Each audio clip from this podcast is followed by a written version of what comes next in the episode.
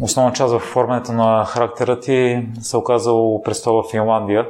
Баща ти го определя като казарма, тъй като това е бил момент, в който ти все още не си могъл да се грижиш за себе си. И това става успоредно с учението ти в Софийския университет. Ще разкажеш ли за престоя там? Абсолютно първо благодаря ти за поканата. А, изключително голямо удоволствие за, за мен е този разговор и, и поканата от твоя страна.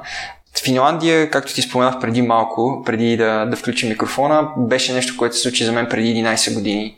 И всъщност като решение го взех още на, бях може би на 16, не бях сигурен къде точно ще отида, но това, което бях убеден е, че когато завърша гимназия искам да отида на място, което е различно от България, където да живея сам, да се оправям сам и общо да се, да се науча какво е вече да си пораснал след гимназията.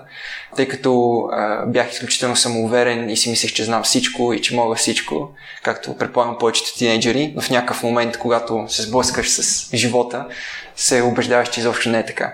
И всъщност заминах, когато завърши гимназия. Нещо, което се случи, беше, че вече бях решил, че искам да замина. А, пробвах на различни места, където, както и малко по-късно в живота ми се получава, че когато искам нещо конкретно, то не винаги се случва от първия или втория път, но когато се случи третия или четвъртия, се случва на правилното място. И за мен винаги е било за правилното място, тъй като Финландия не беше опция номер едно а по-скоро нещо, което се появи а, като изненада. И си казах, окей, звучи интересно, звучи екзотично, никога не съм бил там, е, далечния север.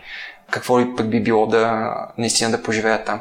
И всъщност това, което се случи е, че когато бях на 19, ам, кандидатствах за кандидатствах в Софийския университет карах изпити и предварителни, и, и самите изпити по, по журналистика.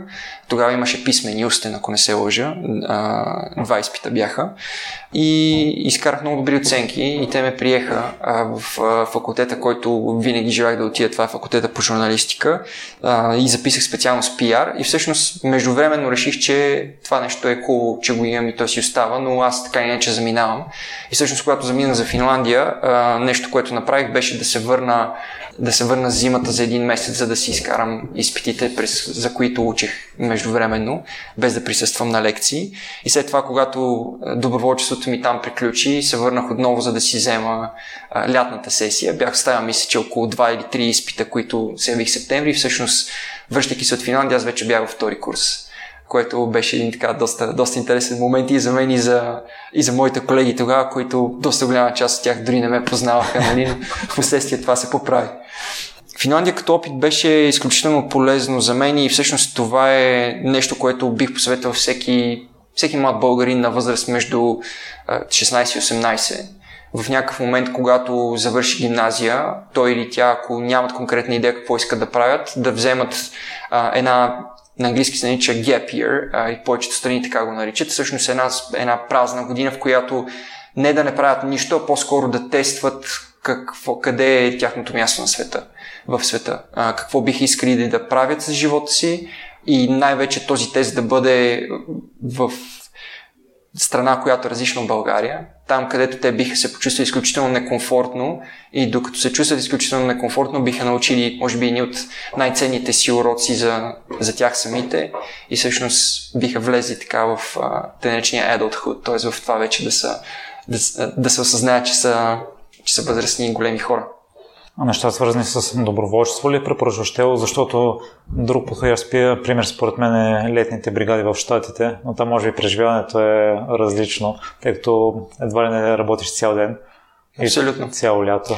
Ам, дори този опит би бил изключително ценен. Ам, аз препоръчвам нещо, което се случва преди да отидеш в университет, тъй като да отидеш на бригада трябва да си вече студент.